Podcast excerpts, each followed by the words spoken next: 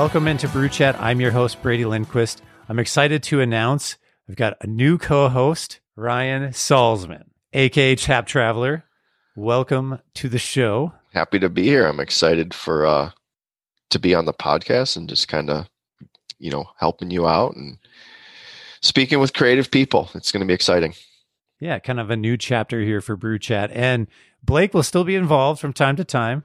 So he's he's not gone by any means, but uh, we're excited to have the Tap Traveler on the show. now, with that out of the way, let's get into the episode. We sit down with the hosts of the official Untappd podcast called Drinking Socially. Here is our conversation with John Dispenza and Harrison Hickok. All right, well, let's start there. So, uh, kind of a little introduction of who you are, and then kind of how you got into craft beer. There'll be a lot of blank faces here. Um, Harrison, you go first, man. Fine. Uh, all right, cool. So, craft beer. So, I started before um, working at Untappd. I worked in craft breweries for like eight years, mostly in the Northeast. I started in Connecticut, which is my home state uh, doing like route sales and then some brewing and packaging for a brewery called Thimble Island Brewing Company, which is a very small. Now it's actually bigger, but it was a very small brewery right on the Connecticut coast. Then went to a brew pub in Connecticut that had been around for like 30 years. That was really cool. I got to brew with a guy who worked at Magic Hat back in the 90s, and they were the largest open fermentation brewery on the the East Coast. So he was like his yeast wizard and uh, amazing, wow. amazing guy. And then finished my brewing career the last couple of years of it in, in Philadelphia at Neshaminy Creek Brewing Company, and that was really cool. They were like getting really big when I got there, and um, and finished like as a uh, it's like the guy who trained all the new brewers. So I kind of started from like the bottom and ended as the guy who was teaching everyone else at the bottom how to kind of you know pull themselves up and, and, really what i would i would say is how to not kill themselves in the brewery because there's so many ways you could do that accidentally so um but Definitely. so yeah so i kind of went from yeah sales to to brewing to doing everything imaginable in the in the brewing world even like tours and taproom stuff and then uh yeah Untappd. my wife actually found the Untappd job uh, online, and it's we're headquartered in Wilmington, North Carolina, which, if you don't know, is this like really cool beach town. She saw yeah. pictures, was like, "This is amazing. We're moving here," and I was like, "Okay, well, let's like wait." But it, it happened. Um, so that's that's good, right? Exactly. She was ready just to go. Got a so uh, luckily. Um, you know, didn't have to take that that risk and got the job beforehand. So now I get to talk to brewers all day about Untappd and beer and all that stuff, which is a lot sure. easier on my back, but and uh, but you know still as fun as kind of be in that that beer world. And then of course, uh, and after hours, John and I are knee deep in in the podcast world, also kind of um yeah just kind of doing our our thing with drinking socially but that's that's sure that's the last 10 years of my life or more 12 years of my life summed up quickly as i could yeah john's nice. impressed but uh what about yeah what about you john where where where has this crazy beer world taken you Ooh, uh, so different background than Harrison, but same end game. Um, sometimes even knee, waist, over my head, deep in podcast stuff. But that's right. Um, I think I, I, would I would be vain and assume that my we'll say craft beer learning experience journey begins like so many others. It, I was I was in Buffalo, New York, where I'm where I'm originally from, and beer was Genny Cream Ale. It was Labatt Blue Light. It was an occasional Bud Light, and you know then you'd kind of get this this one like cool friend that would show up and he'd have a beer with logos on it and you just be like that i don't even know what that is but i want it and you taste it and it would be horrible because there's so much flavor in there. It actually tasted like something. Yeah, what, whoa what's going on with this? This isn't refreshing. So that was that was my first like that was my entry to craft beer and just I, out of nothing but stubbornness i wanted to learn everything I could about you know why the dark ones taste this way and the light ones taste differently. It just opened up uh, this huge world, and I found myself professionally wanting to kind of chase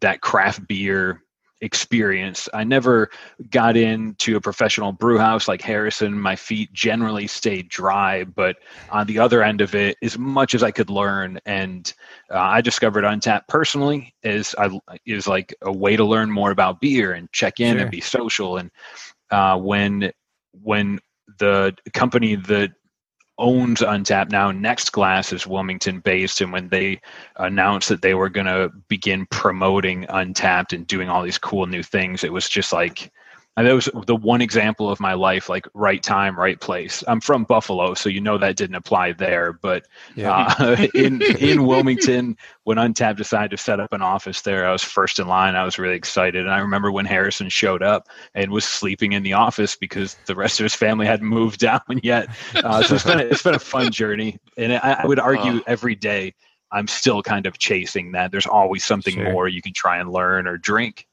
Sure. Yeah, and how long ago was this that you guys moved to Wilmington? Well, John moved before the, before the job. I moved four years ago, almost to the week. About it was August oh, wow. of four years ago, uh, and John started in July. The so just four years ago. This past I've got July. a month on him. Yeah, right. Got a month on him. He's got thirty days. But sure. you've been you were in Wilmington before that. Yeah, I I don't know. I came to Wilmington because, like you explained, Harrison is a beach town, which is the exact opposite uh, of a kid that grew up shoveling snow. Right. Um, there's a, there's water there. It's just mostly ice all the time. it seemed it was that. I explained it as kind of like that was my midlife crisis. You know, I still right. keep in touch with family and friends, but uh, 35 years of darkness and coldness, I felt like I owed myself another 35 of warm sunshine. We, uh, right. we definitely can relate to you guys. Right. We're in oh, Minnesota, so. Oh, yeah. Yeah. and you guys are both in, in sales and marketing, account executives. Yep.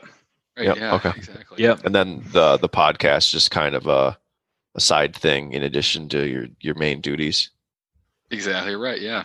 yeah. Thanks for asking that, Ryan. I think no one ever uh, no, right. including my, my wife and loved ones. No one, all you do is the podcast. That's all I ever hear you doing. That's a passion project. That's because right. we love, uh, you know, we. I think we're both fortunate in that we love what we do. Uh, sure. Uh, but yeah, to your point, Ryan, full time job is sales, account executive, and then the podcast, and is kind of an after hours project. Okay. Sure. And and this is this. Uh, so the podcast is drinking socially. Um, for those that don't know, and I was just wondering, kind of, do you have like a mission statement, what you're trying to go for? I know recently you've been doing some beer education. Um, and is that kind of where you're moving, or, or where do you guys see you you going? Harry, good question. Yeah, so like our, if it's a mission statement, it's kind of, I mean, the core goal of it is to introduce more beer to more people, kind of approach the everyman, make it not so um, I guess, insurmountable, as John kind of did a great job of laying out. Sometimes when you are discovering craft beer, it's overwhelming, whether it's the artwork or the flavor or everything about it. Uh, so different from uh, perhaps what you started uh, growing up, if you will, drinking. Um, at least in your early kind of beer drinking years. Um, so yeah, a lot of it is is to that end of like making it just approachable to anyone the education side so we're in season three right now drinking socially and that was kind of a goal for the second half. It's really been a goal for a while but we kind of found the form of it in beer 101 to put more education in it too and kind of take it to the next level where if you're here and you're listening and you're still listening perhaps you've been educating yourself about more about beer and let's kind of take you along a, uh, a narrative somewhat logical journey of okay you're drinking this beer and you have questions about it. Let's kind of explain how it became a beer and um, and where all these you know, materials come from and a little bit of the science, but also try to share many s- stories as I can. So it's not just rambling yeah. on about chemicals and stuff. It's, you know, this one time I, the story we always share is I had to climb into with a pickaxe into a tank because the ice block froze and I had to chisel all the ice out. That was like one of my first days. It was early on in the job. And it, so there's a lot of, I don't know, I share, I share a fair amount of anecdotal stuff that's kind of, I think, interesting or funny to kind of mix in with, uh, the education side. So that's the focus now. We're trying to round out season three with Beer 101 being part of each podcast. Nice. Um, yeah. Cool. Great. Well, should we a, should we tap some beers? Chat. We need to. Yeah, yeah right. definitely yeah. better uh, get into some beer here quick. What do you guys? Uh, what are you guys drinking tonight? John, what are you starting with? Let's let's have you start us off. Yeah, so here comes John from Untappd, uh, pulling out an amazing uh, Rockstar beer, but I am really excited about this beer. It's uh, technically, uh, I think it's marketed as a hoppy table beer or a table saison. And generally, when I see the word table, I think, great, I can drink this beer before noon. Um, so the, the the the big part of that for me is the stat sheet table beers i don't think i've ever seen one really over 3% and this one rings true it's uh, 2.5% ABV table beer made by two North Carolina breweries, Outer Range and Resident Culture, who's getting Oh, a lot it's of love collab. right now. Ooh, nice. Cool. Yeah. Resident culture. That's fantastic. And so I went, uh, I mean, I chose a different route. I've been kind of, um, I grabbed Burial Beer Co.'s Hawkbill, which is their, uh, their IPA. It's an, it's their New England, basically. It's a pretty, there's some nice IBUs on it for, uh, a New England IPA though. It's, uh, let me see, six and a half percent, 6.6% ABV. It's 40 IBUs and, uh, it's delicious. I love this thing. I've been, I guess, kind of sipping on it all summer. So I uh, Nice. figured why not put it in the limelight a lit, little bit tonight and enjoy it with you guys. Yeah, Yeah, Burial's sweet. solid brewery. Oh, I know. There, we're I'm we're, we're lucky to have them here. I mean, I try to not like. That's one thing that traveling around. Like I said, I started in Connecticut, worked in New York for a while too, Philadelphia. So there's like it's easy to be like, ah, burials everywhere. But like I don't want to take any of this stuff for granted. Now that I'm here with it, it's like I'm gonna drink as much as I can. I don't care that it's in the grocery store. That's great. It means I can get it more. Uh, Yeah. I try to like not get jaded by access to really great breweries. I'm just like, yep, no, this is this is great. I'm not not one to lose sight of that. So here I am doing it. What about you guys? Are, are you guys drinking with us? Oh, totally. Yeah, I'll crack one. I got uh, Yes. Indeed Cerveza de Horchata. Ah, super jealous. I'll shut up. Yeah. But really, really jealous of that one. so it's uh, just beer brewed with cinnamon and lactose. It's actually pretty high, seven point eight percent. Um, Ooh, local Minnesota Minneapolis brewery. Indeed. Awesome. indeed, nice. And I've got uh, I've got eight count from Lupulin, Ooh, and uh, this is an IPA, and it's I think it's like seven seven point five percent. Uh, does not have the ABV or uh, I mean the IBU. Um, it is a very hazy, very sweet uh, beer. Mm. Delicious. Cheers, guys. yeah. Cheers. Let's do Cheers. this. Ah, here we go. Actual cheers. Um, that's a beautiful can uh, for that eight count as well. That kind Look at- that would have jumped right off the It's- shelf into my it's- cart. Blacked out. It just it is awesome. Love it. That's yeah, awesome. very cool. So we kind of got into the podcast, how that got started, a little bit of the 101. Mhm. Um, what's what's it like working at Untappd? What's what's the environment there? I suppose it's quite a bit different now with COVID, and I don't know if you guys are working from home or not, but uh, what's it like working at Untappd? Ooh, I think these are great. Thank you for asking these questions, guys. These are things that I think no one ever asks me. Um, Really? and I'll, I'll um, yeah, no, well, my wife works at Untappd as well, and Oh, she's really? generally my best friend and my drinking buddy. So she, of Right. course, she doesn't ask. She just tells me, "Stop talking about work, John." Um, That's awesome.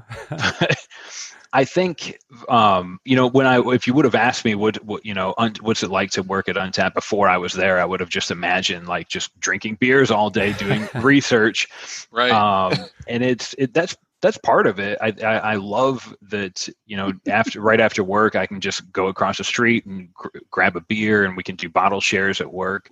Um, the part about working at Untappd that I think I have the most fun explaining is that our office is right downtown in Wilmington, North Carolina. On kind of the main street you would go to if you were going to walk up and down and go bar hopping and then you got this you know Untappd with the logo out front and the two cross beer bottles.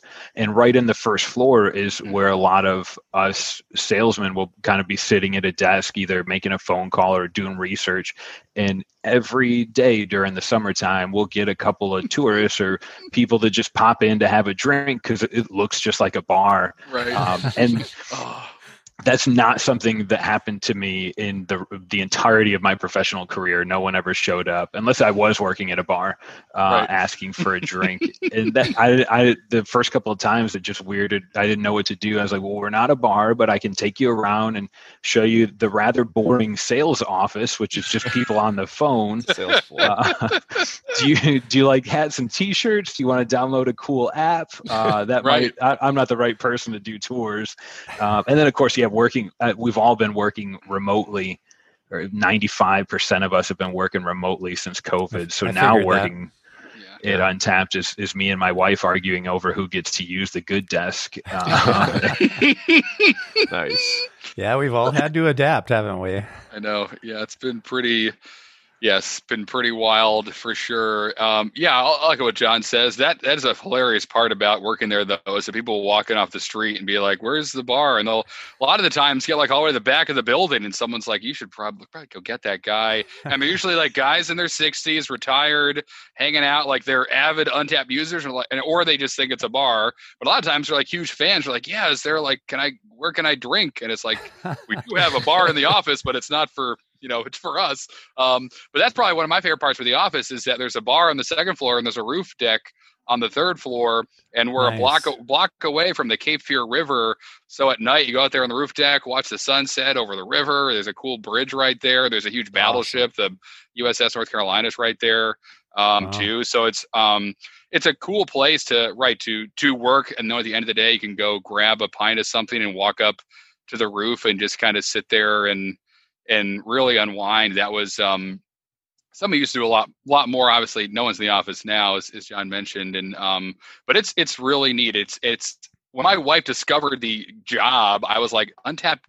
uh, There's two guys in their basement. This is not a, thing. there can't be. What are they hiring for? Um, and you know, obviously, I was way wrong. Uh, it's a. I mean, it's a. As John said, very much a sales floor. It's a huge. You know sales team and other teams to you know support the app and support our partners and stuff and they all we all work uh, almost all of us in that single building which is is really nice too so um definitely a great sense of community How- working there yeah How big is the team? what is it john what do you want to say 70 or so is that right Whoa. yeah, I think that I, th- I would say you're Jeez. accurate. i think it is right Wow. yeah so right when we started it was like 15 or so maybe Okay. Um, and it really grew in leaps and bounds um, very quickly as the app grew and stuff too. It really needed to. So it's been, yeah, it was it was very John more than me. I mean, it's so funny. Like we said, he started a month before I did, but he even like when he you started, how many people were? It was like six people or whatever, and then our class like so they were really hiring fast, huh? yeah, Wow. yeah, and really needed to. And Yeah. It was one of the most exciting. I mean, I, I most of my background is working in the hospitality industry to a certain extent, and here I was, you know, in in a job where most of my work was sitting in front of a MacBook, you know, and I know a lot about beer and running a restaurant. I don't know how to open the email app in a MacBook, so some of it, you know, just made me feel totally useless. And then we went, you know, in July there was six of us in August there was 15 of us and then it went up to 25 and it was just it got hard to keep up with you know meeting everyone and we would do beer tastings with you know the new kids and then they would a month later they would be the veterans and it was Yeah, interesting. so much growth lots of fun That was That's yeah, cool. very exciting, right, to grow that fast. And again, it's happening because we need it. Like we're adding, you know, new partners and Untapped is growing and expanding and more users and all this stuff's happening like as literally as fast as as imaginable so or as possible. So yes, it was very exciting the first, you know, couple of years there. We were just like breakneck speed, kind of going from right literally it was at one point just the Greg in his basement, the founder of Untappd, you know, making making this app. Making the app, yeah. Right, but to go mm-hmm. from right from later like does anyone speak german there's a i got right, right, right. I need, I need help. Um, Yeah. So like, right, and it was, it was amazing. It was, it's, you know, obviously we still work there. It's hard to look back and kind of contextualize everything. But every once in a while, I'll take a breath and go, "Wow, we really did." I went from knowing nothing about technology and very, you know, little more than the user app end of Untap to talking with people in New Zealand about it like an expert, which I quickly had to become. Um, and it was, uh, it's really, really fun. When I was going to say, so you were having trouble opening your email on a MacBook, and now you're now you're podcasting with people from across the country. So you learned.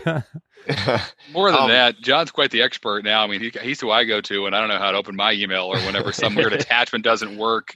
He's kind of the guru. So definitely, yeah, definitely Wow. no issues there anymore. I'll have to put John's email down in case I'm having trouble with my email. Yep, exactly. uh, my first question is going to be have you have you turned it on and off yet Yeah. right. It's the Wi-Fi on. Uh huh. Troubleshooting 101. That's Yeah. it. So for most of our listeners, they know Untappd as the app. Um, And you know, I know you guys do Untappd for business, and I'm just wondering if you could explain that a little bit and, and kind of talk about maybe what percentage of Untappd's business is through that, or you know how you know how does Untap make money? Because for most people, it's a free app. I right. upload a picture. Um, just kind of give us that sense so I, I I think that's a valuable question, and it's something I sometimes I spend most of my day explaining. You know, if I'm talking with a brewery and and I'm and I'm like John, the salesman at Untappd, that's usually the first and most important thing to explain is that you know yes you you got all these people who are checking into your beers and they're tagging your brewery in pictures and all, and that for the user easily most important thing. If no one's checking into beers on Untappd, then we're you know we're just uh, uh, I don't a podcast company. so um, so that the user the user experience is is really important. It drives the community behind it.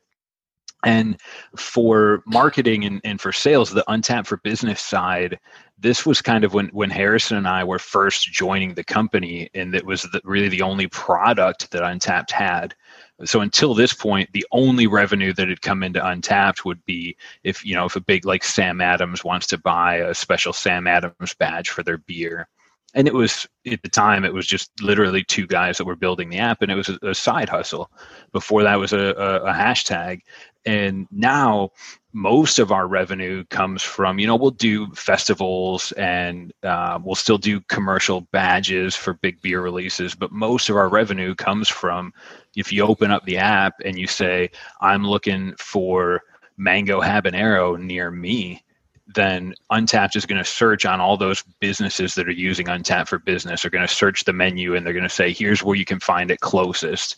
And the businesses work with us it's a paid subscription and you list your menu on Untappd and it, it kind of connects you with our user base in that way.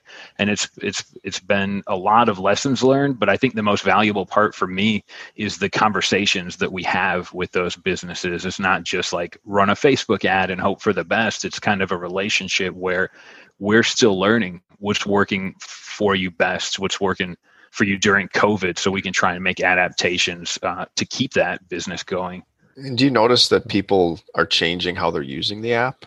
Untappd? Is there is during any COVID, discussion? Yeah, specifically, yeah. yeah. Yep. Oh yeah, I mean, right when it all began and the kind of the shutdown started, um, we kind of went into um, just like support mode. John and I, who, as we've discussed, are on the sales team, partnered up with our support team and our engagement team, the, the teams that work with our current partners that are already using Untappd for business to reach out to them and say like, what do you, how can we help? What are you guys doing? What's working? What's not? What are you able to do? We quick, quickly spun up something called Greg's List, which is kind of a play on Craigslist. Later became Greg Avola's List again after Greg, the founder, um, where we would a single database where we, we just called uh, and reached out to every single one of our partners and found out if they were open, how were they were open, how people could support them, and made a database basically like over three days of these guys do curbside. Here's delivery. Here's how you buy delivery from them. Here's they are open. They're not open. Like all that stuff that was different state to state, city to city. It was up to us to kind of compile it all.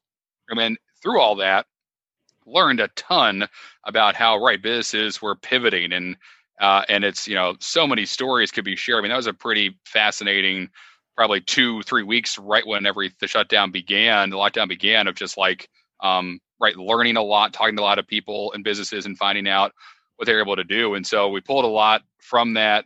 Um, it really though and, and then when the kind of the dust started to settle and people kind of had loose timelines of okay we're going to be shut down for a couple weeks or we're able to do delivery or we're to we're to choose to do delivery or whatever then untappd could kind of step in and be like great if you're going to do delivery here's how you could use the app as a business to alert people to the fact that they can delivery food from you and stuff like that so we kind of came away to get the word out to our users uh, if they were still open and how they come support them um, and it, yeah it changed a little bit how they use it um, and functionality wise, like we've added things. We've always had. It's funny. We've always had like um, QR code compatibility. So QR codes are like having their moment now. Finally, QR codes Yeah, been around forever, right? Nobody knows how to use them. because software uh, has made it so much easier. right, you just right, right, pull out your Right. camera and point it Exactly. at it. Right, If it and was so that now- way originally, it would be perfect. right. I know. And so now, like a lot of businesses have QR code menus, so we can help make that happen, make that really easy. So you're not managing a QR code menu. on Untappd is integrated into that, so you're still just Sure. updating Untappd. And now everyone's phone becomes your menu, and there you go. You don't have to worry about printing menus or anything that comes with Yeah. that. Yeah. So that was a huge one. But right, it was very much kind of like overnight watching our business change how they operated, taking in a lot of information about all these changes and how they were different regionally and stuff. And then also as those changes changed, what we could do to kind of keep up, um, keep up with it. So it was, yeah, it was pretty wild. It's it's very like it's a kind of a blur in my mind. It all happened so fast. A lot of online stores popped up. John did even more work with it. Um, when I went back to the sales team, he probably has even more insights than I do about it, though. It's I, I think you I think you kind of hit the head the head on the nail. Is that what they There say? it is. Um, That's it. Yep, You hit the head on the Yeah. nail, with, and it's could do that. Yeah. we won't cut that. That's fair. Uh, it's it, for for businesses. Uh, you're you're vain if you think that you understand how it's going to work next week because it's you know we we jumped right in early in March and said let's get ahead of this and you know it just it keeps evolving and you have to evolve with that. What's been really nice is kind of seeing the user base you know a lot of what we track especially on the sales end is you know how many people are checking into the bars in your neighborhood. And during covid that number took a huge dive right? No I one's bet. checking in hopefully. Um, and you'll you, it's, it's, you could almost do a, a, a- a sheet on measuring how well a country is recovering by how many Untappd check-ins are happening at a at a, at a bar or restaurant. But what was what was a really cool change early on is you saw kind of people just kind of you know kind of go right in on themselves and look for that nostalgic comfy value beer like the meatloaf and mashed potatoes of your craft beer those things shot right up early on. And then we created a location that you can check into on Untappd, just called Untappd at Home, and it was it's the f- first and only location that we could all check into together. We don't have to Sure. be a mile away from it. And that, once that that was a while ago, and, and now I think it's I don't even like 20 million check-ins or some ridiculous amount of. Yep. But it's when that happened, it, it that kind of allowed us to get a better view. Uh, you'd see people that are that are you know they're going to their bottle shop, they're getting things delivered from Drizly or Grubhub or whatever, and and I think we're at a place now where people are more comfortable going back to craft beer, not what it was before, but more comfortable than it was in March and April. Yeah. Sure. Huh. Yeah, that Untappd at home thing was pretty amazing. Where it, it's at 21.81 million check-ins as of right now, and it's doing about two and a half million a month, which is uh, which is amazing. I'm not going to say how many check-ins I have to it, but it's a lot. um, but uh, but yeah, that was really cool, right? That we had this global venue. It was the first time we'd done something like that. That just exactly, if you're home alone, you're you can connect with people at on Untappd at home across the world who are in the same boat you are, and uh, share a beer and toast their check-ins and do all that cool stuff. So that was really amazing to see happen right away. And then kind of building on top of that, really started launching. So in addition to doing the podcast, John I help a lot with Untappd TV, which is brand new and really kind of born out of the pandemic, where we do. You know, Greg, uh, he does um, at least twice a week live events through Facebook with industry professionals, brewers, beer journalists, all this cool stuff, so that you can, if you're at home and um, you know drinking responsibly there, you can watch something cool that Untappd's producing for you. And so John and I had a hand in a lot of the beginning of that, and we'll moderate some of the the episodes. We were the first guests, right? The first guests, I believe, Nice. Unofficially, yeah. not official, but first guests that uh, that uh, was on the the Untappd Happy Hour. So that's been and that's created a lot of changes in the app too. So to kind of as I'm telling you, you got to see like how the world changes, Untappd adapts, that creates the opportunities, and then the world changes again, and Untappd's kind of ready for some of those, and and just became more flexible because of all this stuff. We really kind of tested some new territory, especially on on the media and uh, the social media kind of content creation side of things. That's been really fascinating and exciting, and something that John and I definitely are right. They kind of one night a week we'd spend doing the podcast has now become like every night a week we do something related to the media team. But it's nice. again, it's it's exciting. It's there's a lot to to do right now, and it's um, it's fun to to have a hand in it for sure. So that kind of answers the uh, the future of Untappd. It's really mm. kind of evolving this this whole media thing where with it, the, the TV, different shows and things like that. I would assume, correct? I I wouldn't I wouldn't contest it. I think you're. I think uh, I'm I'm not researched or brave enough to say that I could make a prediction on what you know yeah. what is wh- where's Untappd making their money from next year, which is generally right. how I measure. You know where where is your business making the most of its money because that's probably where you spend most of your time. Sure. Um, but much like I mean, New England IPAs didn't really exist five years ago on on a big public scale, and now they're huge or maybe you look at it and you see New England IPA is kind of trending downward and people are getting more excited about seltzer or lager. And I think that like that simple metric in comparison to beer is is an easy way to think about how we at Untappd feel as well. Like you can't just if if everybody's checking in on Untappd today, you're you're silly if you sit back and you think it's always going to be that way because yeah you sure. you got to keep moving forward. Uh, I I just I, I, I wish I was bold or researched or brave enough to say what that looks like. Um, totally. I have no idea, yeah. but but yeah. I'll keep looking for it.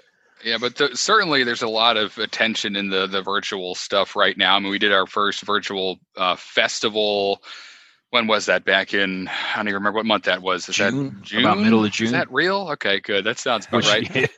Time. How long uh, ago was june? That's a different podcast. Yeah totally. no one really knows. Um it could be years ago. Uh, but yeah so that was um, that was a really cool idea and it, it it worked and it was a lot of fun. And but even before that obviously we had plans to have another festival in uh, in charlotte like we did last year. Um, and we did recently announce that we are going to uh, have one in 2021 in April, another physical festival, which is cool and exciting to look forward to. Um, but uh, but the plan before the pandemic happened was to have John and I kind of MC, basically be on the ground at the festival in Charlotte when it was still happening. And when that couldn't happen, they were like, "All right, let's throw John and Harrison as MCs for this virtual festival," and it was a blast. So I think the success of that it definitely I, I don't know when it's going to happen or what it's going to look like, but there's there's definitely lots of conversations in the works about like let's see if we can do more of this this online uh, entertainment because sure. everyone who went had a blast. The feedback was amazing, um, and really like even more than we thought we'd get. And it was um, it was it was just really it, it showed that like there was a uh, a market for it and might even be a market for it forever. It was actually kind of interesting that a lot of people that went to it were like people that had young kids or worked weird hours. And they were like, this sure. is way better than a festival where I'm wet in the mud and I'm hot and I lost my car keys and whatever. Like I could literally pause your festival and go put the kid down for a nap and come back and watch yeah. it. So there's, again the kind of discovery of this this other way to drink beer with people that came out of this pandemic was really interesting and the kind of the kind of feedback we got like that was kind of a surprise as many people that gave us that that feedback of like this is just really convenient and fun period. I would do this if you did it you know, every other month i'd be in, i'd want to be involved and it was like sure. all right cool. So um so so yeah again well, there's like so much going on right now. It's so funny we have a meeting every friday as a media team and it's like every Friday, I feel like uh, like it feels like a thousand new things are on everybody's plate, and then we get back the next Friday, and it's like a thousand more. So we're trying to check things off, and instead of adding more things, kind of complete some things. That's where we are right now.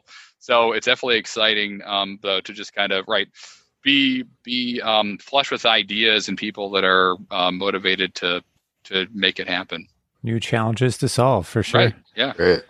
What um so recently, I believe, if I my facts are correct here. So you guys uh, Untappd uh, acquired Beer Advocate. Is that that's right? Right. Yep. What yeah. what was the move there, or how has that changed the way Untappd is doing things? So I'm I I wish I had more information. Right. This is a I think a, a really good example of I wasn't in the room when these meetings were happening. Right. Um, that was I, right. We found out like yeah. on the sales floor that morning, like what? Oh wow. Jeez. okay. right. But- it was pretty. It was wild. Wh- like when it was announced, right? I think Harrison and I and, and most of the Untappd team, at least, like we're familiar with Beer Advocate. That's like Untappd's grandfather. Well, I won't say grandfather. I don't want to be disrespectful to Todd and the Beer Advocate team, but um, but what was really exciting was like, all right, great. I mean, Beer Advocate is kind of created the room the Untappd jumped in and said, let's add a little bit more technology to this. Exactly. Yeah. There and, and there's some really valuable content on there and a great community of people. And what made me really happy, my first question was, uh, what does this mean? Is it going to be like beer untapped for kid or like, is, are we going to merge Right. logos? And I was just really grateful to know that it was like, if Next Glass is the company that that man or owns or manages the Untappd brand and so when when we acquired or, or i don't know what the proper business term is we'll say acquired beer advocate uh, it, they just kind of like moved in underneath the next glass umbrella so there's it's still beer advocate through and through okay. but there's been Oh yeah. some of the people that worked with Beer Advocate to put on like Extreme Beer Fest, now we can share ideas with them for the Untap Festival. So it was a, it was really just a, an amazing kind of, there was a good resource there.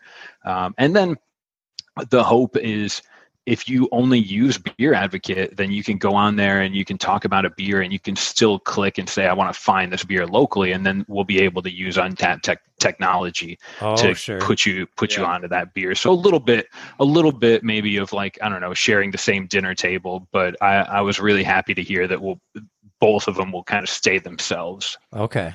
Yep. Okay. Oh, yeah, yeah. definitely a whole different vibe and community at Beer Advocate than Yep. Untappd for sure. Yeah, uh, yeah, definitely. Yeah, I mean, that's where I started my kind of. When I started in the beer world, Beer Advocate was my Untappd didn't exist yet. Beer Advocate was my like go-to and resource. So I was like super excited about it. But Don's absolutely right. Like they do their own thing still. They just you know have access to more resources. They're able to use like you know our development team to you know kind of do some of the projects they've been wanting to do for a while Beer Advocate. One of those is the ability. Some of I think we're piloting it now, where there are I think about hundred beers in Beer Advocate that if you click on them, it'll pop up in Unta- Untappd will pop up inside Beer Advocate as like here are the places near you to get this beer.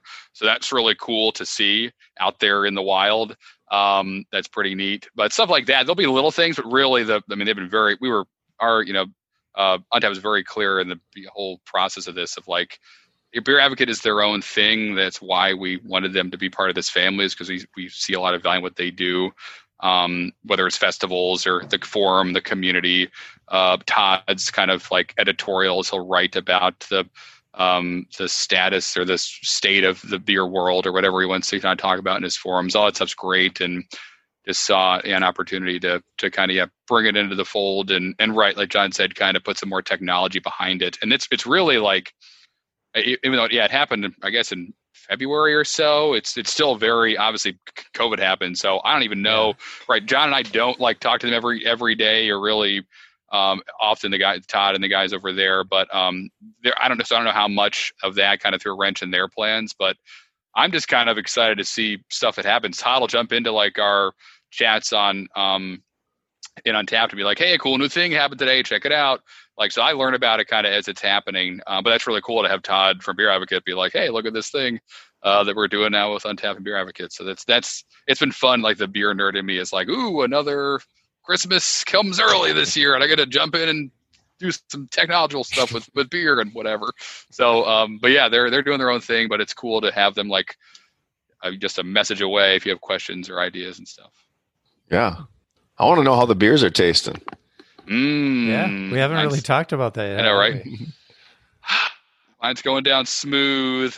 I love Hawkbill and Surf Wax. They're more like West Coast IPA, but this one is so like fluffy and fruity and oh man, I, I was I'm trying to not chug it. I've been like every time I try to grab it, every other grab I actually grab it. I just kind of pull my hand away because I know I'm just yeah one down. I'll be three down before you know it. And then talk about who knows what. That's Be that's careful. the hard part about a, a podcast uh, with beer involved is you can very Right. easily just I know. start hammering them All right, back. I purposefully have the, the cord here, and it does. It just makes it. It's not long enough to get to the beer fridge. It's like I'm still about three cut- feet away. Cuts you off. So I have a leash. I've leashed myself to the desk essentially. nice. It's wise. yeah, mine's uh heavy on the cinnamon, but it's What's, super and what's that like? creamy. I, I love it. I mean, if you're looking for a beer that tastes like horchata, I think it it nails it. So Nice. Because cinnamon can be a little weird sometimes, especially in beer. But it can be, yeah, and it's uh it's a lighter beer, Yeah. um, which Yeah, actually that's cool. plays really well. So it's not like a stout or anything. So I I really like it. nice. Have you ever had um who is it? Uh not burial, but it, uh, the brewery. There we go. The brewery makes a, a horchata beer, which is maybe the reason I, I, I like. I've never had actual horchata, just horchata beers. Right. Um, and the brewery makes it's a it's a light colored version. It looks kind of like the one you have, Ryan, but it's it's I don't know. I would put it in my top five, but my top five probably has thirty beers in it. So Yeah. I don't know what that I- says. I have not had that beer. It sounds delicious though. I'd love to have the brewery. I'll have to look for that one. Brewery. I was just saying, I don't know if uh, the brewery is in Minnesota, but I feel like they would want to. I'm. Uh, we don't have to talk about Minnesota beer because I can't get most of it. but I know Harrison was kind of boasting about what a what an amazing place North Carolina has Oh. become, like a magnet Yeah. for these amazing breweries. But Yeah. you guys are. That's a beautiful city for a, a craft beer fan. We, Oh I think, gosh. we we had plans or at one point we're talking about trying to go there for a for an Untappd event and it's, it's a Right. gorgeous city Yeah, I mean we're over in Minnesota alone. We're over 200 breweries now, Awesome. um, and there's some. I mean, I've been all over the the nation, and I've been to San Diego. I've been to Asheville, Yeah. and the I think the beer stacks up. Yeah. So Oh, yeah. I mean, I, yeah, you guys should definitely come up here. We'll show you around, Yes. Yeah, oh, bring you all the hot fun. spots. That's and- exciting. I like that. Yeah, no, Surly just got here like a month ago, and I like jumped out of my skin when that happened, and like you sent John a message right away. Like, there's a only a one Surly beer is at the bottle shop. I'm going to get it, uh, and it, I destroyed it. So that was like, that's there. I I'm lucky to have a few of their beers in the past, but right, like Minnesota's one of those cities where yeah, you look at the breweries that are there, and you go, holy cow. It's got to be on everyone's list. So lucky you guys are just living it every day. It's pretty cool. yeah, we're pretty fortunate. it's it's funny that you know Surly is obviously nationally known, but when it comes to like Brady and I and some of our other friends, you know, we don't really go to Surly that often Right. because there No. were Sure. so many other you know Yeah. trendier, smaller breweries. But Mhm. actually, for how good their beers are in cans, I think their tap room exclusive beers are even better. Um, Mm, and the sure. tap room itself is gorgeous. Yeah, um, it's a must. It's a must visit. Yeah. there's an economical study that'll happen at some point about surly and other like even like burial where you kind of evolve into this statewide or regionally wide like iconic brewery and the minute that happens everybody in your neighborhood is like mm, i gotta find No. i gotta find a place that's only open on friday night Yeah, like, From 2 p.m. to 3:15. right, that's it. You gotta already get there. sold out of all their beers before i get there but Good. that's where i want to spend my That's where I want to be. hours. Right, it's Yeah. amazing And I don't want to spend it. right. I don't want to spend too much time on Minnesota, but the Minnesota craft brewery scene owes a lot to Surly Oh uh, yeah. because it really they, they were responsible for the the laws, which are known as the Surly Bill, for breweries to actually be able to serve on site, and so they, we owe a lot to them. Boom. And Love I it. certainly enjoy going there. Yeah. That's great. That's huge. No one ever gives enough credit to breweries for being Yep. uh, lobbyists or legislators. I know, right. I mean, Totally. there's, there's so much that we wouldn't be able to appreciate today Sure. if it wasn't for you know some stubborn brewer that said Right. nope. You know, Right. I'm going Yeah, to the I- town hall. Yeah, right. I think it We're was. I think. this. I think Dogfish Head got like it was like six, either sixteen or maybe like forty laws changed in the state of Delaware to Wow. like allow. Dogfish Head to exist. I remember reading Sam's book, uh, "Brewing Up a Business," and he obviously talks about it in there. And it was like a picture of him with like the governor, I guess, and all the bills they were signing. It was like, whoa, Wow. talk about being driven. Yeah. to like right a- average guys like oh we can't do that here all right Yep. let's open up a bicycle shop or whatever he's like oh we can't do it for a hundred reasons i got a hundred and one reasons to we, why we can let's just make it happen and he Yeah. did and it's uh it's it's pretty wild so there's You'd a lot of great some- stories like that yeah You'd think someone in his life would be like, we could you go to a different state. Right, right. Maryland's right there. 30 minutes down the road. Uh, that's good. Well, that that uh, Mount uh, Beermore, which I had never actually heard that saying until listening to your podcast there, and uh, I was trying to think of of what would be on mine, and that's a really Hmm. tough. That's a really tough thing to think of. Yeah, and so what's the criteria for you guys for Mount Beermore? How do you guys Oh, do that?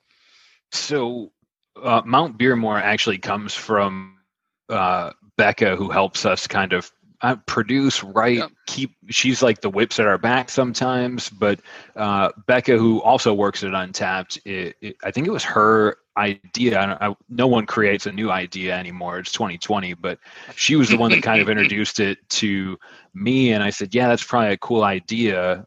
Which you know means I'll just like put a post-it note on the wall and never look at it again and I'll give credit to Harrison to, for like making making us stick with and, and do that for it's it's been part of season three since it began.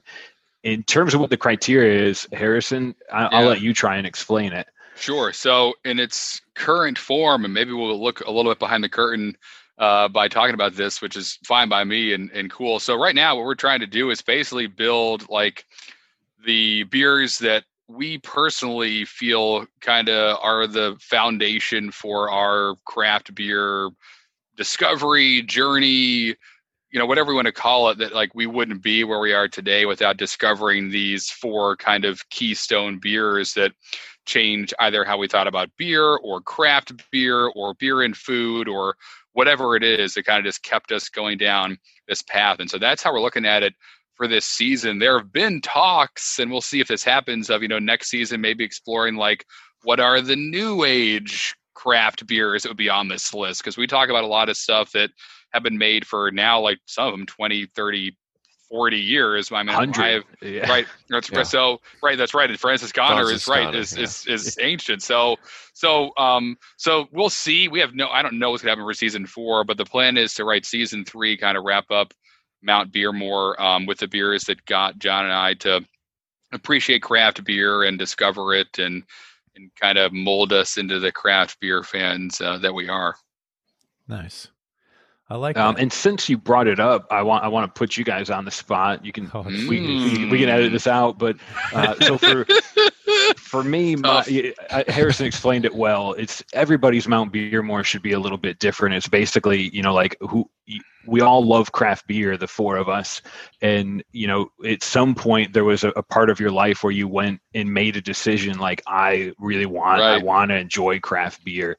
And for me, you know, there's a couple of stories. Franziskaner was the most recent one I added to my list because of how that beer reframed the way that I think about beer and there's no right or wrong answer but do you guys like do you guys have one of those beers that's kind of part of of uh, you know how you got to where you are here today not all four just one if you have one no pressure I'll let, I'll let Ryan start. yeah smart yeah. there you go I do. Uh, uh, it, I got into beer very late in life. Um, We're actually going to go on our honeymoon to Europe, and I didn't drink beer. I didn't like it, but we were going to be in Munich for Oktoberfest. Mm, So I wow. decided, well, now's the time to to, to figure out how I can enjoy beer. Um, right so I did. I did a lot of prep for that trip. Um, you can just about imagine. But I remember, you know, going to the Augustiner tent, Ooh. having a Marzen, at, Yeah. you know, at the festival at Oktoberfest, and that kind of just the sense of community in in Munich. Just how it's such a part of life Mhm. was just is it was life changing for me, and coming back and wanting to find that here was Right. probably a big big change for me. that's fantastic Nice. That's a good. Brady, answer. you're up. I You're don't, up, know if I, have, I don't know if I have an answer that's that good.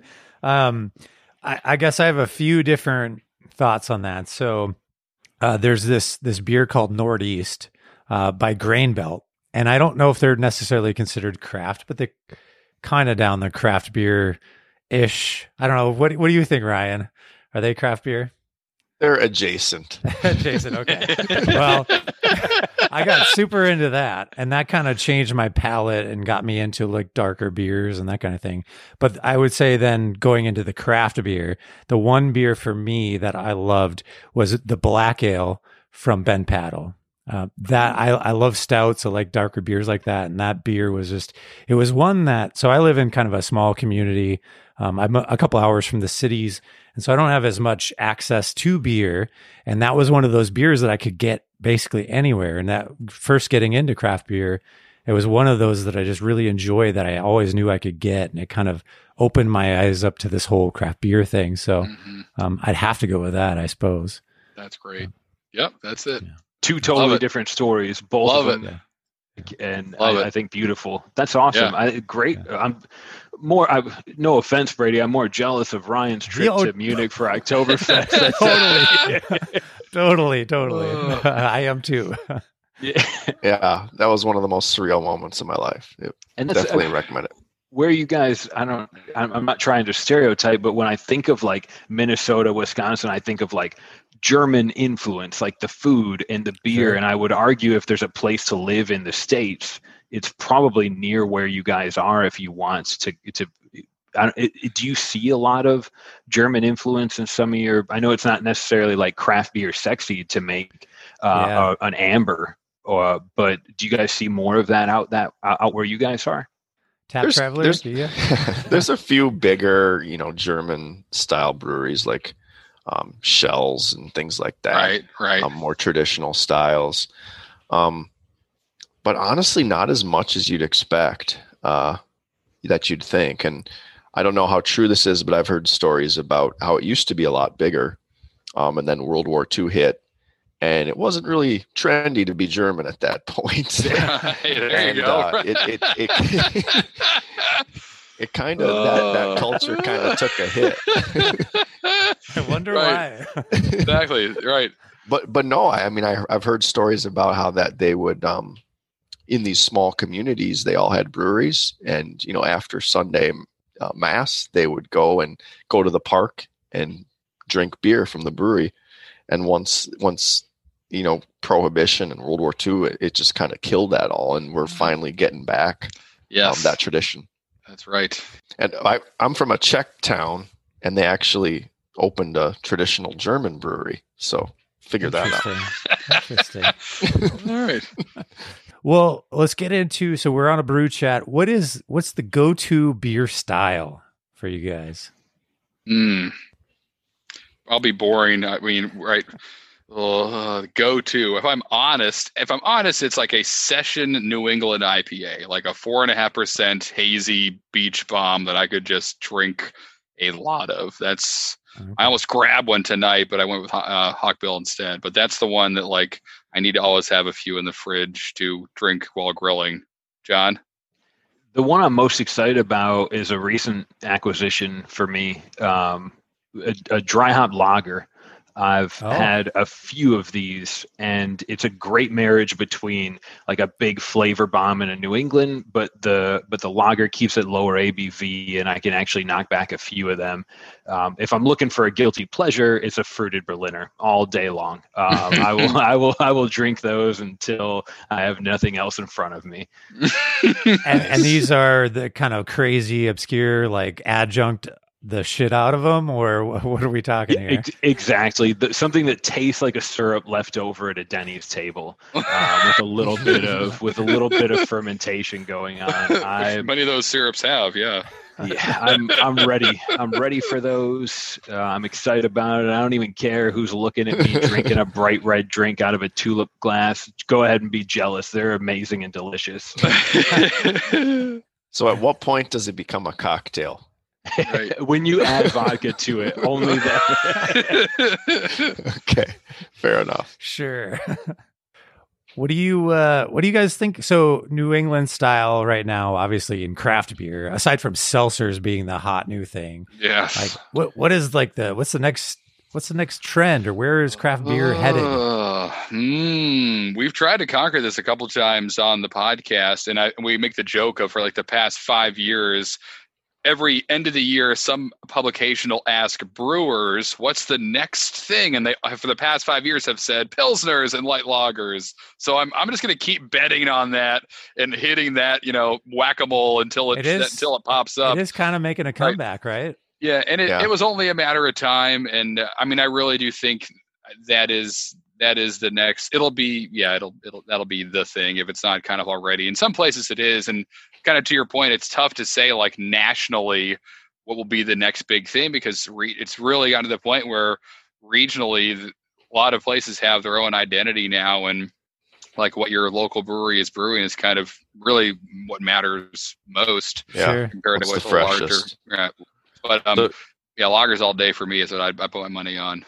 Do you do you enjoy lagers? Oh yeah, I love them. So in Yosemite Creek, we went. So we uh, when I brewed there, we brewed a lot of American style beer, but a lot of it was German influenced. And our head brewer brewed in uh, Europe for a while, and we actually won a couple uh, Great American Beer Festival medals for our German style lagers. Um, so that was like, and he was very serious about them, and it was uh, uh, obviously, and so that was yeah, that was something brewed a lot of, and so I I got a great have a great love for them, just making them every day for for a long time. Um, yeah, it's getting into my time of year with Oktoberfest coming back. I like I'm that guy who's like, don't don't look at me in the I'm buying them now. Don't look at me in the Oh. aisle. Like leave me alone. Excited. Let me enjoy them. And so you're uh you do some craft beer consulting. So are you on the back end telling breweries like you got to brew lagers so that selfishly you get more lagers? Yeah, I don't do that anymore. I did that for a Okay. while. That's right. Yeah, I can't, but I'm not right feeding myself with you know both hands or whatever. That'd be smart, but um, yeah, no, I'm not. Uh, not yet. You didn't said just yelling it from every podcast I get on our own podcast of make more loggers, make more loggers if Yeah. you're in North Carolina, especially. Um, just to right to, to feed the beast, if you will. How often do you guys get to Asheville? It's not too far. So it, ki- I mean, it kind of it's like six hours for me. It's the total other side of the state. It's like five and a half hours. North Carolina is a deceptively long state, That a is a wide bit of a haul. state, whatever. That's the state motto, So, deceptively right, long. Deceptively Yeah. long. That's a good. Not could have worse mottos like deceptively short or whatever. Um, but uh, yeah, this is um, yeah. So I so uh, I've never been to Asheville. I've only been in North Carolina for four Oh, years, wow. so I've never gone. It hasn't happened yet. Although, much to my wife's chagrin, it's- I feel like every every long weekend she's like, "Let's go to the mountains," and now we like we were gonna do it in March, and this all happened. So sure. um, I haven't. John, have you? What about you? one time when I first got here, and it was like, you know, when your mom and dad first let you come to Toys R Us with them, uh, you know, you're just like, I, I know I want Tickle Me Elmo, so I'm going right to Burial. Uh, or at the time, it was Wicked Weed. It was it was Right. back like when Wicked Weed was still like independent and sexy, and they still make good beers. But at the time, Wicked Weed was what Burial is to Asheville Yes, then with their yes, yes. And everything. Um, and I haven't been back since. Uh, and now that I'm talking about, it, I feel like such a jerk. But to know. Harrison's point, it is a deceptively long trip Right, over there. right. There's no Like- straight road. It goes. You got to go into Charlotte or like up through Raleigh. There is no road that goes right Sure. there. So it's, but yeah, eventually it'll it'll happen. But a lot of that comes here. I mean, again, it's like such a like I got burial. I, got, I went to the grocery store today and I grabbed a bunch of burial beer, and they have. It's not like one or two. They got like 20 options to grab Wow. from. So it's right. It really are kind of lucky at how accessible stuff like that is. But there are obviously some amazing, amazing breweries there. Um, and we're lucky that uh, yeah that it exists. Although I will tell you, Wilmington's pretty cool too. I think there are about 20 or so breweries here now, and they've all popped up over the past three years due to some ancient like prohibition style law that got repealed of like there could only but we one brewery in town and that disappeared or whatever and, and then a bunch popped up and there's some and because it's such a cool beach town there are a lot of uh, brewers who have come from bigger breweries like Stone or Edmund's Oast in Charleston or other places and open up their own breweries here. So we have like we kind of got on the fast track quick with a lot of talented brewers, not guys like figuring it out who are in the Sure, garage. sure, although there's yeah. plenty of that, and that's great. Um, but there there are a lot of guys who are pros who decided to just open a brewery here, and so now uh, it's like right every weekend I'm like I could go to Asheville, or I could go to the two beer releases in town of these crazy, you know, slushy beers and feel like, you know, I'm living the dream. I don't need to go anywhere. It's it's Yeah. very, very much the the case. I mean, as much as we talk about how regionally important breweries are, it, it really is like you're you don't you leave your town a lot of the time uh, in the states right now to find amazing beer. that's I love you for making that point, uh, Harrison. Because to to try, I'm going to John answer, which I, I don't think anybody it, it's not a real thing yet. But um, but if you've ever had a conversation with me to answer your question about like the next beer trend, I think it's it's easy to understand that like New England IPAs took all the bitter, you know, kind of mouth curling flavor out of an IPA and made it taste like you could you could get drunk with your kids. It was beautiful. and I think that justifies how they became so popular. You didn't have to work to appreciate a bitter IPA, just like you would a black coffee. And I think New England IPAs experienced a lot of success with that. And seltzers uh, similarly, right? They're they're good for your waistline. They're uh, generally appealing in the summer months, and and that's a whole different con- conversation. But what I'd like to answer is what the next trendy beer is going to be, and this is the John answer part, is that it's just going to, I think it's going to be local, whether it's a lager or a double dry hop lager or a double dry hopped bock. At the end of the day, to Harrison's point about the infrequency in which we travel to Asheville, it's because I think we're blessed in that we could travel down the road and get an Asheville-esque experience. There's going to be one or two new bre- Sure. breweries or breweries that are kicking out new beers. And I really, uh, it's romantic of me to say, but I really hope that America starts to embrace the beer that's made right in their neighborhood or backyard rather than much like Germany, um, where you can do that locally um, or without having to travel too far. Sure. Yeah, I I, mean, that I pretty much. Yeah, that's great. I pretty much only buy stuff from Minnesota. I mean, Yeah. there's no reason not to. Right. Um, but I am putting you on record that you think ice bock is going to be the next big style. There we go. Heard it here first. Heard it here first. That's a That bold a- claim, but That was a double dry hop version. Double of it, too, dry right? hopped icebox. Uh, double like, dry. yes. hop. like The muddy only, re- water. the only thing holding Ugh. it back is its lack of existence. Uh, hey, that never stopped anyone before. That's right. That's good stuff. Um, one of the questions we got here is, what are you guys sick of? Beer wise or a period? No, beer, beer wise. We'll, we'll stick it to beer. God, I got a long list. Okay, sure. Um, oh, what am I sick of? Oh no. Hmm, what am I sick of? Ooh. Oh, I might start some fist fights online. Uh-oh. Um, I, I don't know if I'm. Ah, sick of is a strong. I'm not. s- I uh, wanna- quit justifying it. Let's I want to find. I. I want to find. What I want to, to be able to do is walk into a bottle shop and get an American stout. Period.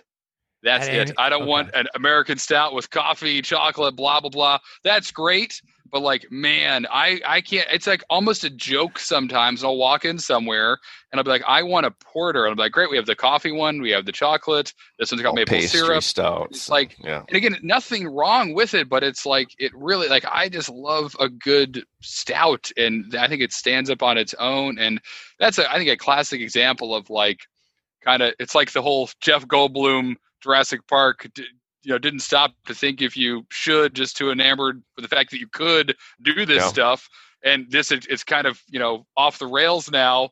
I sound like a grandpa. Get off my you lawn totally do. but uh, again, great that you do it. It's it's not like it's. I'm not saying it's like not a real real beer or anything like that. I just, as a beer drinker, that's like one of my favorite things to sit down with just a stout that's a stout and hunt through the flavors of that and uh, and just enjoy it. And it's I've many I have many a time walked out of a bottle shop and felt like an old grump because I was like I can't find a stout. I just want a stout tonight and I can't find one. so funny enough, I, I watched Jurassic Park two days ago, There you I go. did too. and so I, did everybody, and I- right? Everyone's doing it right Yeah. now. It's on Netflix Thanks, again. How can you not? Right? How can you not? But then I bought a four pack of Guinness yesterday. Yeah! Oh, So- wow. It's happening. It's I'm with you on that. Just give me a is plain working. stout. Yeah. Right. Yeah, I know. So again, that's definitely again many times I walked out and gone, why is it so hard to just find a five and a half percent stout that I can drink a bunch of? And uh, so hopefully that uh, is not a long problem or a future a future problem I can do better. But um, John, there you go. Nah, I'm good. Yeah. Um, I don't. I was trying to. uh, I was trying to think of something that I'm sick of, and I. I mean, I I don't. Uh, my wife yells at me for this because she says I'm an actual robot that doesn't have any emotions. But um, she shuts you down at night, right? I mean, I, I yeah. All right, recharge John It's a USB C. Um, it's so I'm not uh, I'm not sick of pastry stouts. I love them, and there was not even two years ago. I would have I would have scoffed like, oh, what is that? A lager that tastes like a lager? Great, congratulations! I've already had one before. I find myself now when I'm much more excited about those, and uh, this isn't something I'm sick of. It's just it's hard to be. If I'm sick of anything, I think it's just it's maybe not sick of it, but what I want better is when you get that brand new craft drinker, and they didn't have to go to Munich and learn to appreciate a Marzen or a hundred Marzens holding them out in a giant heavy stein. Um, what I what I want to be better is that new or early craft beer drinker. I want them to understand that not everything tastes like a Denny's syrup. Um, a- a- and just kind of look or hunt or or work harder to find a beer you appreciate before you just go in and you happen to get that non-adjunct stout that tastes like a real beer. And then you say oh that brewery's not you know they're not doing it right. Uh, when in fact they're incredibly talented you just haven't learned to appreciate it yet. So i guess Yeah. what I'm sick of is is people just taking like the quick the the express pass into craft beer land because they love New England and then not taking the time to learn how to appreciate a lot of the work that goes into making a, a beautiful simple beer. How do you guys uh, at Untappd dealing with um, the different breweries and stuff like that? You're going to have those consumers that are using the app, and they're always going to be they're only used to those the adjunct beers or the hazies, and so they're going on and rating these different beers bad. Like, what do you say to your the some of the clients that you have that are dealing with that customer? No one ever says that. Uh,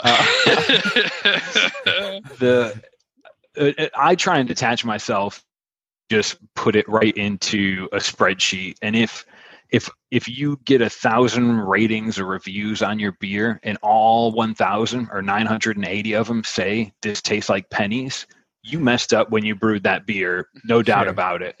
if Sure. 50 of them say i hate this and 50 of them say i love it you can ignore those and just kind of look in the middle and see you know what is the mass opinion and if you can Sure. separate yourself from the fact that you poured over this beer and you made it and you released it in the world and now you're getting a thousand unsolicited feedbacks uh, and opinions about it that's difficult and it's not something that i can just say yep you have to do it that way. I just i hope that you can because there can be some real value in in the mass opinion.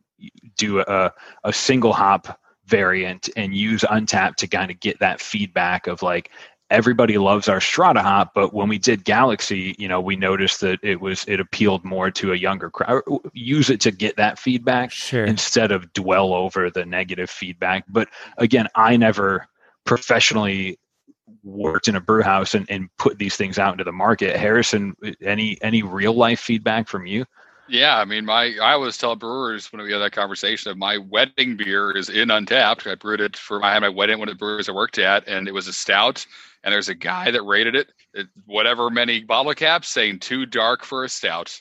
And that's real. so like I've lived this, I've lived this, and right, exactly. So and I've like lived this firsthand of like, well, I can't, I can't help you, sir. I don't know what you, what other stouts you had before this. I think someone's been playing a trick on you for a long, long time and handing you Bud Lights and calling them stouts or whatever. But um, you know, but John's absolutely right. Like if you look at individual check-ins, you're going to lose your mind. You have to look at this stuff directionally from a high level, and, Sure. yeah, use it to kind of like see which way the wind is blowing and and all that stuff. It's really good for like variants of beers, for dry hops, for single hops, all that stuff. Um, and not to, I mean, not not for nothing, there have been a fair amount of breweries in the past who have been able to use Untappd check-ins to actually track uh, like um, quality control problems, or like a batch of check-ins sure, will happen in batches. some yeah. corner of some state, and they're like, okay, what we what do we send there? These check-ins are all saying all saying this is not tasting right, and there have been multiple breweries who have gone out there and said like, yeah, we we saw this on Untappd and it was anomalous and looked weird, and we were able to find it in our in our laboratory and identify what the problem was and get it out of the market. So um, so yeah, like again, don't get bogged down in what you know someone's palate says, but you can. Uh, and it's also been really interesting over the past couple years. Maybe three years ago, the conversation from breweries would have been more like, "Oh, why does this guy who says he, you know, hates hoppy beers rating my IPA so poorly? He doesn't know. Like this is Yeah. this guy to drink something else." Um, now, as more craft beer drinkers exist than ever, you could argue the baseline kind of knowledge for a craft beer drinker nationally is going up. And I'm hearing conversations from breweries more and more saying that coming to us and saying they are using this directionally for they see value in it now. Maybe a couple years ago, it was these people know nothing. Now, at some point in the last even like 18 months or so, there seems to be a tide shift where I hear more from breweries saying I need to be using this, and I'm excited to do so uh, to be in touch with my you know fans and to get that valuable valuable feedback that I can't find anywhere else. So it's just been really cool to just see, you know, as Untappd's been around as long as it has now, um, that it yeah that that even breweries who are maybe grumpy about stuff in the past are seeing that the value of Untappd and that information that's here that that really only exists. Uh, and it's become more valuable as a beer drinker itself have themselves have become more educated, which is is awesome. Yeah, definitely. I can see that. I have one last uh, question. I don't know if you do too, Brady, if you guys don't mind. Uh, I know you guys do would you rather's, which I Mm. also love would you rather's. Um, and this is a question specifically for Harrison, um, as a little more on the brewing side. But I'm wondering, Ah. would you would you rather brew the best beer in the world, but nobody knows about it or drinks it, Mm. or brew average beer, but it's extremely popular? Oh God, that's the like the rock. Do you want to be the rock star, or do you want to be you know the Robert Johnson who? Uh, so yeah, I don't. That's a uh, me personally, man.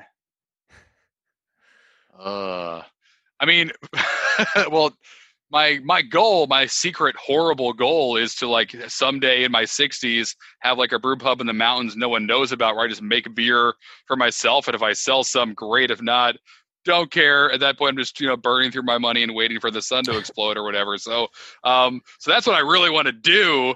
Uh but like uh, but uh, but hmm, but you bring up a great point of like if it was today and i like was a brewer and had to feed my family and stuff i want to make okay beer that everybody drinks.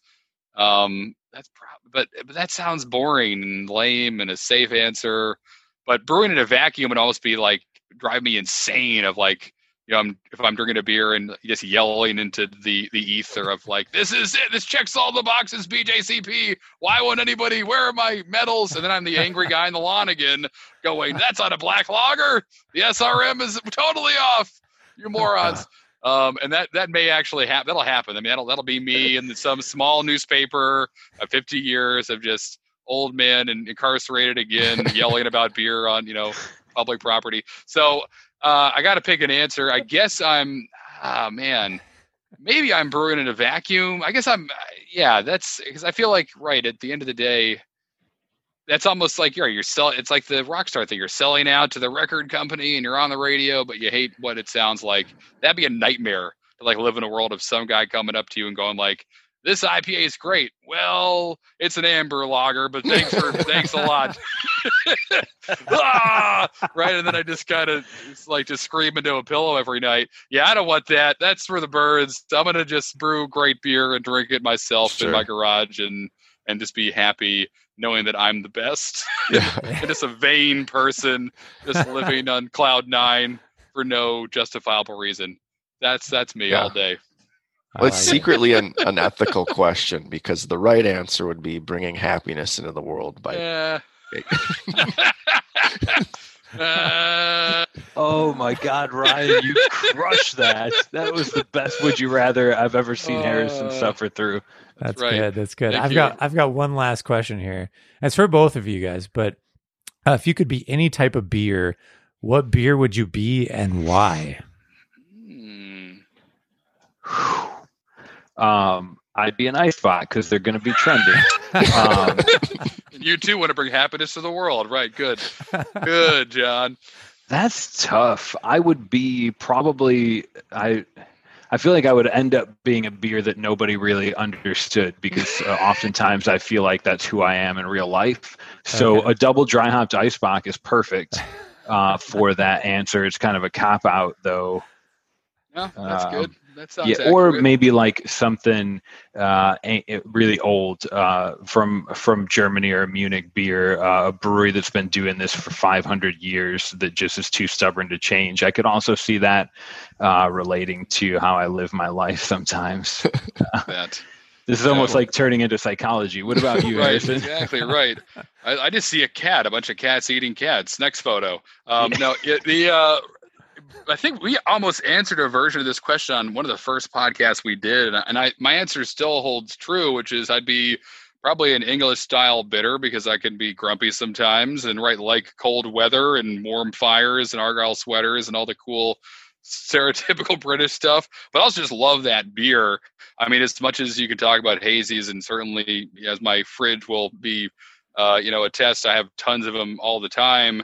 Uh, like I'm the happiest when I'm drinking like an English, like a three and a half percent ESB, somewhere quiet, alone in some cobblestone or brick, you know, damp place that's dark and mysterious, um, and you know, leatherback chair. So if I could be any beer, it would be be that, be something that yeah, has a lot of history to it, um, but you can enjoy a lot of, has cool flavor and um, yeah, I, another secret.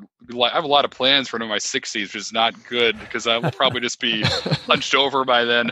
But um, but that's another secret goal of mine. To spend like a year in London, just I don't know what I'm doing other than jumping from pub to pub, just drinking every best bitter I can find. I need to. I, my soul needs that, so I don't know how and when it will happen, but um, but yeah, that's Sign what I think up. about. Yeah, that's what I think about most is that that classic kind of English beer and the experience that comes with it. Okay, good answers. Great good answer. answers. Yeah. Uh, all right. So, where's the best place for people to find you guys? I would say iTunes. Harrison might say Google Podcasts, but um, the easiest way to find us is to go to podcast.untap.com if you want to listen. Uh, but Okay. if you want to actually have a conversation with us, you can find us on Twitter. Um, and my Twitter handle is drinking with John. Yeah, and I always have to clarify that I never got the H. Um, yep. so it's just, it's it's John the the Never poor got- kid way. But oh, that's awesome. Yeah, yep, yeah, sure. Simple. Yeah, we're all the podcast is yeah, anywhere you listen to podcasts, it'll be there. So don't go out of your way. Just whatever program or app you use to listen to podcasts, you'll be able to find drinking socially. And then yeah, you can connect with both of us on Untappd. I'm uh, at Harry Beer Beard, and same with Twitter, and also drinking socially as a Twitter account that we're using a lot more recently. It's at that beer podcast. Um, so Okay. pretty simple to remember but we try to put a lot out there as well as some kind of like exclusive stuff on Twitter a little bit early than maybe the rest of the world sees it. So it's a cool spot to follow us on because we do do some stuff there that doesn't show up uh, anywhere else. But Untappd's easy too um, uh, to find us there. And then you also have in between. So this is a every other week. It's on Wednesdays, right? Correct. And then you also have like a, a, a Facebook Live in between, correct? Right. Yeah. So if you're so Drinking Socially has a Facebook group and anyone can join it. Okay. It's really cool. It's all dedicated to talking about beer and what you're drinking and hanging out, and it, it's it's a lot of fun. It's very active. People, the people in there are great, and it's one of those. I would call them. I don't know what I'd call them exactly, but like kind of like a classic Facebook group where it is just about beer and liking beer, and you know all the noise kind of stays out of it of the world, which is refreshing and Yeah, and nice. great. And so anyone's welcome. Jump in there. You'll find it on Facebook. And yeah, every on the Wednesdays the podcast doesn't come out. We will jump in there and drink a beer and kind of talk about what's going on in the group that week, what we're doing with our lives. It's very casual and fun. But we've had some good ones recently that got deep into like the history of wrestling and like WWE and we went on some fun tangents that uh, weren't expected, but um but that's that's why you do Facebook live events to put me on the spot about stuff I don't know about and watch me kind of sweat. It's great. It's Nice. a lot of fun. Sounds like a good time. And that's just drinking socially in a Facebook. It's like the Yeah, if you, you go to yeah, if Facebook you- groups Yep, and type in drinking right, socially. drinking socially. That's it. You'll find us there with our logo. Yeah, Awesome. Anything else you guys want to let last parting words? John. oh, yep. Here's the silence in the room.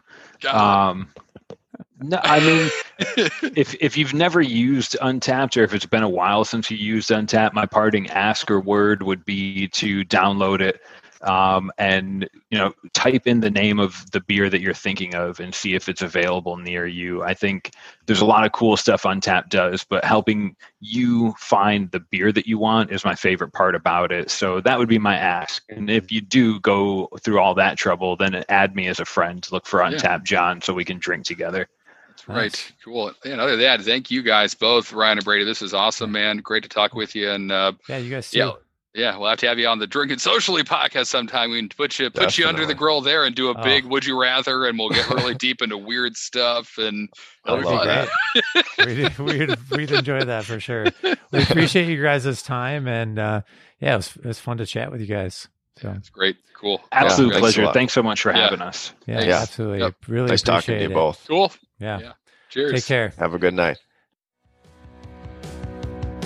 Thank you for listening to the show. Before you take off, I would love it if you rated and reviewed the show. Like I said, we're going to be reading these reviews, so please, please leave us something fun. Um, the other thing you could do is go to brewchatpodcast.com. Uh, scroll down, you'll see the BC crew. Please sign up. We're going to have some cool stuff coming later this year, and I want you to be the first to know about it. So, um, thank you for everything. Please stay safe, and we'll talk to you soon.